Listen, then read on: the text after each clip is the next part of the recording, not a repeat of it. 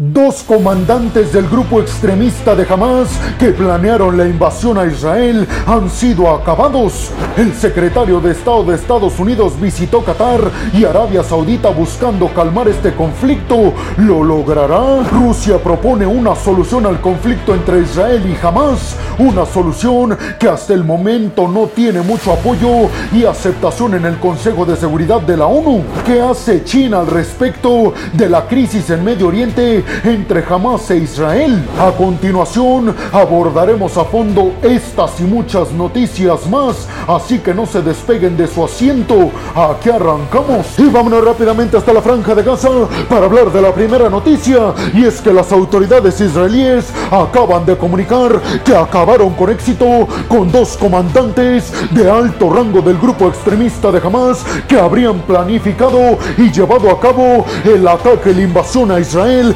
hace algunos días que dio comienzo a toda esta catástrofe en el Medio Oriente. Según información que publicó en sus redes sociales, el primer ministro Benjamin Netanyahu aseguró que estos dos comandantes del grupo extremista de Hamas que fueron acabados fueron fundamentales para perpetrar el ataque y todas las atrocidades que llevaron a cabo los extremistas de Hamas en los pueblos israelíes limítrofes con la franja de Gaza. Una invasión que cobró la vida de más de 1.300 personas en Israel. El ejército de Israel especificó que los dos comandantes acabados del grupo extremista de Hamas son Merat Abu Merat, que era el jefe del sistema aéreo de Hamas, y Konali Kadi, un comandante que lideraba una fuerza militar de Hamas que fue la encargada precisamente de orquestar toda la invasión ilegal a Israel. Al mismo tiempo de que esto está sucediendo, recuerden que Israel le pidió a 1.5 millones de personas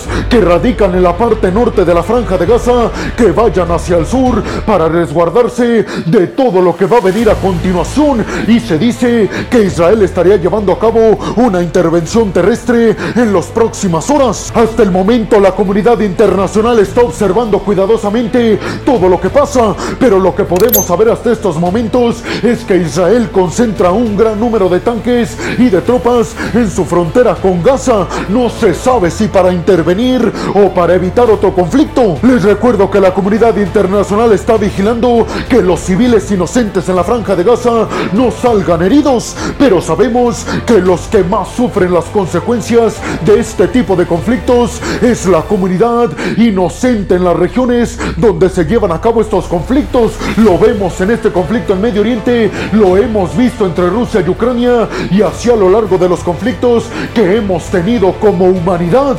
Pero ustedes qué piensan? ¿Realmente consideran que el acabar con estos comandantes del grupo extremista de Hamas le dará una oportunidad a Israel de ahora sí acabar con los extremistas de Hamas que están en la franja de Gaza? Y sobre todo les preguntaría, en el dado caso de que se concrete esta intervención terrestre, ¿creen que será exitosa o creen que podría pasar lo que pasó entre Rusia y Ucrania, que es un conflicto que continúa estancado, cobrando la vida de personas inocentes? Y vámonos rápidamente hasta Riyadh, en Arabia Saudita. Y esto para dialogar en esta segunda noticia sobre la visita del secretario de Estado de Estados Unidos, Anthony Blinken, precisamente a Arabia Saudita para dialogar con altos mandos, incluido el ministro de Asuntos Exteriores de Arabia Saudita, pero también con Mohammed bin Salman, el heredero a la corona saudita. Esto con el propósito, como ya se los adelanté en la introducción de este video, porque Estados Unidos quiere evitar que el conflicto escale. Por eso está visitando a los países árabes limítrofes con Israel, incluido Arabia Saudita, que es, se supone, uno de los principales aliados históricos y tradicionales de Washington. Hasta el momento no se han dado grandes detalles de lo que habló Anthony Blinken, ni con el ministro de Asuntos Exteriores de Arabia Saudita, ni tampoco con Mohammed bin Salman, pero se está asegurando que aparentemente Arabia Saudita acaba de poner en pausa su negociación con la normalización de relaciones diplomáticas con Israel, lo que significaría un gran golpe en contra de Washington y sus intenciones de hacer que dos de sus principales socios en esta región, Israel y Arabia Saudita, normalicen sus relaciones. Anthony Blinken aseguró que este tipo de visitas las está realizando de emergencia con el objetivo de que los socios estadounidenses y estados árabes cerca de Israel no piensen en la posibilidad de sumarse a este conflicto y mucho menos En contra de Israel. Diplomáticos de Arabia Saudita que hablaron en condición de anonimato para la agencia de noticias Reuters le habrían dicho a la agencia de noticias que Arabia Saudita no planea cancelar el acuerdo para la normalización con Israel. Únicamente aseguran que lo han puesto en pausa, por lo menos hasta que bajen las tensiones en este conflicto. El problema es que muchos apuntan a que no va a bajar las tensiones, sino que van a aumentar con el paso de los días. Y ustedes se preguntarán, pero ¿por qué Arabia Saudita está apoyando todavía un acuerdo para la normalización con Israel? Esto a pesar del conflicto entre Hamas, que al final de cuentas son árabes, en contra de Israel. Pues déjenme les digo que Arabia Saudita está tratando por todos los medios posibles diversificar su economía y por ende aumentar su influencia económica en toda la región de Medio Oriente, pero también en el mundo. Y sabe perfectamente que un acuerdo de normalización con Israel es crucial para precisamente llevar a cabo sus planes en cuanto a aumentar su influencia en todo el mundo. Además, ustedes recuerden que Estados Unidos está mediando este acuerdo y nada más y nada menos que Arabia Saudita obtendría a cambio de regular sus relaciones con Israel, obtendría a cambio Arabia Saudita el hecho de que Estados Unidos aumentaría su cooperación militar con Arabia Saudita. Específicamente, Estados Unidos le vendería mucho más poderío militar, incluidos aviones de combate a Arabia Saudita, y además aumentaría su presencia militar en Arabia Saudita, pero sobre todo parece ser que Arabia Saudita obtendría a cambio de Washington una promesa de que Estados Unidos ayudaría a Arabia Saudita en cualquier enfrentamiento contra, por ejemplo, Irán. Y hay una cosa que seguramente ustedes no saben a ciencia cierta, y es que Estados Unidos le ha prometido supuestamente a Arabia Saudita que si normaliza sus relaciones con Israel, a cambio Estados Unidos le aprobará a Arabia Saudita que desarrolle su programa nuclear, un programa nuclear que en Arabia Saudita han prometido será civil y no con el objetivo de desarrollar una bomba nuclear, precisamente porque para Arabia Saudita este acuerdo con Israel es clave por los beneficios que obtendría de Estados Unidos, es por lo que Arabia Saudita no ha cancelado por completo estas negociaciones, únicamente, según dicen, se han pausado. Sin embargo, se le cuestionó a Jake Sullivan, el asesor de seguridad de la Casa Blanca en Estados Unidos, y este aseguró que en ningún momento se han pausado las negociaciones, que únicamente todos estaban centrando su atención en algo que es más importante, acabar con el conflicto en Medio Oriente que en estos momentos se está desarrollando entre Israel y el grupo extremista de Hamas. Pero ustedes qué piensan? ¿Realmente creen que después de todo este conflicto entre Israel y el grupo extremista de Hamas, que a final de cuentas son árabes, creen que después de todo esto Arabia Saudita continuará con sus esfuerzos para la normalización en sus relaciones con Israel? Créanme que a quien menos le conviene es a Irán, que no les sorprenda que esté detrás de todo esto precisamente con el objetivo de que se frenen estas negociaciones entre Arabia Saudita e Israel. Pero esto solo el tiempo nos lo dirá. Pero recuerden que Joe Biden tiene como objetivo cerrar este acuerdo entre Arabia Saudita e Israel antes de que termine su mandato, es decir, que le queda menos de un año. Y ahora vámonos rápidamente a Doha, Qatar.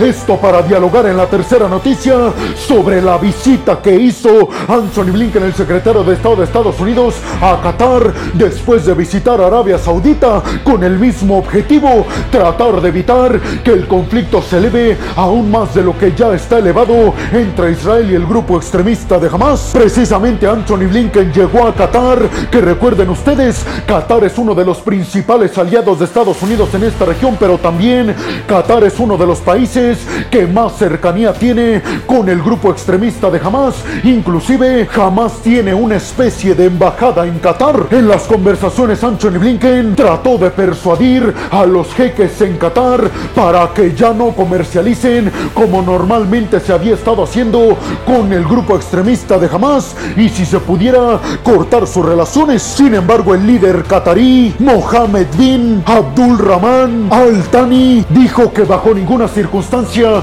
y menos en estos momentos va a cerrar los cables de comunicación que tiene con el grupo extremista de Hamas, básicamente porque aseguran desde Qatar lo que tenemos que hacer en estos momentos es aumentar las comunicaciones con ambos bandos, no cerrarlas. Si es que queremos un acuerdo de paz o un alto al fuego. Les recuerdo que el día de ayer Qatar aceptó congelar 6 mil millones de dólares de fondos que Estados Unidos había descongelado y que iban con destino a Irán. Esto después de que se cerrara un acuerdo entre Irán y Estados Unidos mediado precisamente por Qatar para que Estados Unidos descongelara 6 mil millones de dólares en fondos iraníes congelados en Corea del Sur a cambio de que Irán liberara cinco estadounidenses que estaban en Irán. Los fondos fueron entregados a Qatar y ahí permanecen y aparentemente Qatar dio el sí a Estados Unidos en su petición de no liberar estos 6 mil millones de dólares a Irán a menos de que se determine que Irán no tuvo nada que ver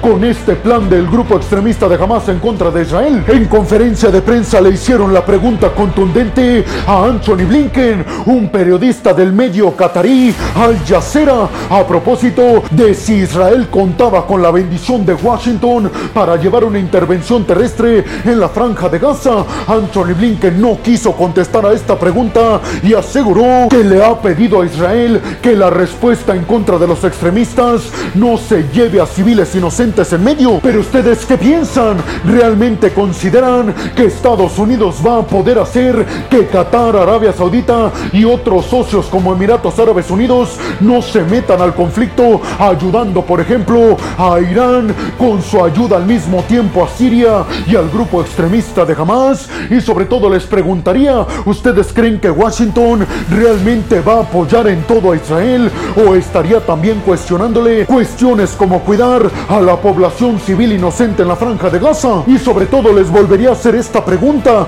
¿ustedes creen que Irán está detrás de todo esto que está ocurriendo con el objetivo de hacer que Arabia Saudita e Israel no normalicen sus relaciones? Y vámonos rápidamente hasta el Consejo de Seguridad de las Naciones Unidas en Nueva York. Esto para hablar de la cuarta noticia que tiene que ver con la propuesta que hizo Rusia precisamente al Consejo de Seguridad para calmar las tensiones y para de una vez por todas llevar un alto al fuego entre Israel y el grupo extremista de Hamas. Rusia presentó esta propuesta asegurando que lo primero que se tiene que hacer antes de un alto al fuego es condenar los ataques en contra de civiles inocentes y al mismo tiempo condenar el terror en todo el mundo. Ahí les van los puntos principales de este plan para la paz que presentó Rusia y que quiere que se implemente en Medio Oriente entre Israel y el grupo extremista de Hamas. Primero Rusia asegura que lo que se debe de hacer antes que en todo es un corredor humanitario, esto para darle ayuda a todos los residentes en la franja de Gaza, pero además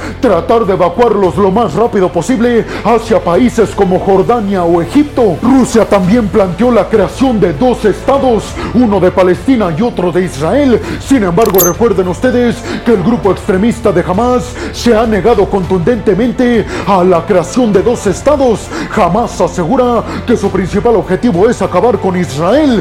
Por su parte, Cisjordania, que junto a la franja de Gaza componen Palestina, Cisjordania, que es Fatah y que tiene como líder a Mahmoud Abbas, ha dicho que ellos sí están de acuerdo en la conformación de dos estados, pero repito, jamás dice que no. Por lo tanto, se ve muy complicado que este plan para la paz de Rusia se implemente por lo menos a corto y mediano plazo. El documento Rusia lo entregó a los demás miembros del Consejo de Seguridad de las Naciones Unidas, esto de forma emergente. Sin embargo, hay algo muy curioso y es que en este documento Rusia no nombra al grupo extremista de Hamas, se refiere al otro bando contrario a Israel como Palestina y muchos dicen que esto lo único que hace es que Rusia no gane apoyo porque no está mencionando al grupo extremista de Hamas como el culpable de todo esto. Para que el plan de Rusia se implemente necesita por lo menos 10 votos y que ningún país se oponga contundentemente, lo cual se ve bastante complicado de lograr,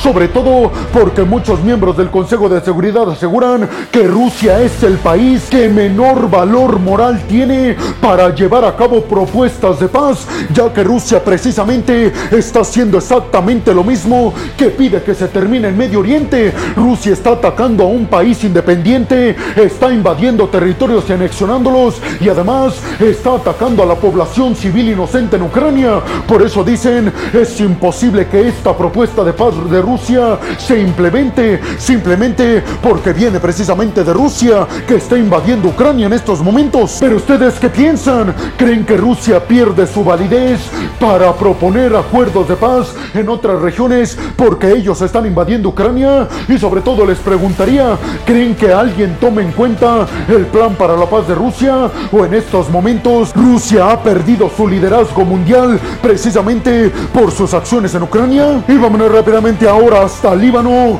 Esto para hablar de la quinta noticia con respecto a que el grupo de Hezbollah, el grupo extremista de Hezbollah, mejor dicho, con su sede en Líbano, dijo que impactó con éxito puestos militares de Israel precisamente en la zona disputada de Sheba Farms, una región que se la disputan precisamente Israel y Líbano, una región que se encuentra en la frontera entre ambos países. El grupo extremista de Hezbollah aseguró que impactó estos puestos militares israelíes con misiles guiados y con proyectiles de mortero. Además, el subjefe del grupo extremista de Hezbollah, Naim Qasem, dijo que el grupo estaba listo para ayudar al grupo extremista de Hamas y que no iban a hacer nada de caso a las advertencias de la comunidad internacional de que no se metan más países o más grupos a este conflicto. Y mientras todo esto ocurría, se reunieron en Líbano el líder del grupo extremista de Hamas con el ministro de Asuntos Exteriores de Irán. Muchos piensan que la reunión tiene que ver con reagruparse y llevar a cabo una ayuda grupal al grupo extremista de Hamas. Esto por parte de la Alianza del Eje, compuesta por Siria, Hezbollah, Irán y grupos en Irak y en Yemen. Sin embargo, ellos aseguraron que la reunión tuvo el objetivo de buscar alternativas para acabar con este conflicto y evitar que escalen tensiones. ¿Ustedes a quién le creen? ¿Creen realmente que Irán esté tratando de acabar con el conflicto o lo estará incentivando por debajo de la mesa? Y ahora vámonos rápidamente a Pekín, a la capital de China. Esto para hablar de la sexta y última noticia de este video y es que Yi, el ministro de Asuntos Exteriores de China, llamó vía telefónica a Anthony Blinken, al secretario de Estado de Estados Unidos, esto precisamente para dialogar a propósito de la catástrofe que está aconteciendo en el Medio Oriente. Esta llamada se da después de que Israel se dijera muy decepcionado por el hecho de que China no ha condenado fuertemente a las atrocidades del grupo extremista de Hamas en Israel. Wang Yi le habría dicho a Anthony Blinken que este conflicto corría el riesgo de salirse de control y de convertirse inclusive en una tercera guerra mundial. Además, Wang Yi le dijo a Anthony Blinken que China se opone contundentemente a cualquier conflicto y que de ambos lados hay acciones que no deben de continuar. Y obviamente también hablaron sobre la relación entre Pekín y Washington que no atraviesa precisamente por su mejor momento. Y les recuerdo que próximamente, aparentemente en el mes de noviembre, planean una reunión Xi Jinping y Joe Biden en San Francisco. ¿Ustedes qué piensan? ¿Creen realmente que China no está aprovechando todo su poder y su influencia en el mundo para hacer el bien? Como por ejemplo para llevar paz a esta resolución en Medio Oriente entre Israel y el grupo extremista de Hamas. ¿Creen que China ha demostrado que no tiene lo suficiente para liderar al mundo? Y bueno, hemos llegado al final del video del día de hoy. Les quiero agradecer muchísimo todo el apoyo que me dan. Sin ustedes, yo no podría dedicarme a lo que más me apasiona en el mundo. Así que muchas, pero muchas gracias. Sin más por el momento, nos vemos en el siguiente video de Geopolítica. Hasta la próxima.